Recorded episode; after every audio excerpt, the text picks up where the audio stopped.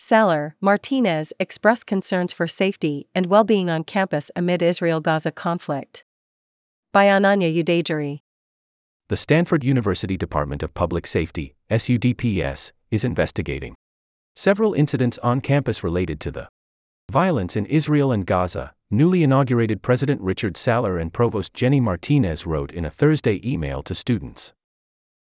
The email did not specify which incidents the department is investigating. This email comes over a week after the university suspended non faculty instructor Ameer Hasan Loggins for identity based targeting related to the treatment of Jewish students in two college sections he taught. In Thursday's email, Saller and Martinez urged community members to refrain from actions that may appear to target individuals.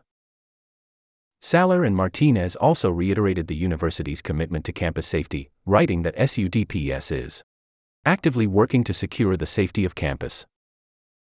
This is the second email regarding the Israel Gaza conflict from Martinez and Saller, who previously sent out a longer statement on October 11 after dozens of faculty members called on Stanford to release a statement condemning Hamas' recent attack on Israel.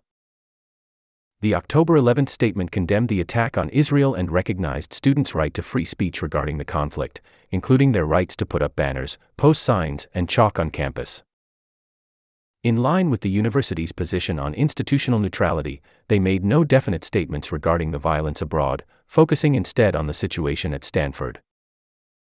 There is no place for hate and physical violence on this campus, wrote Saller and Martinez.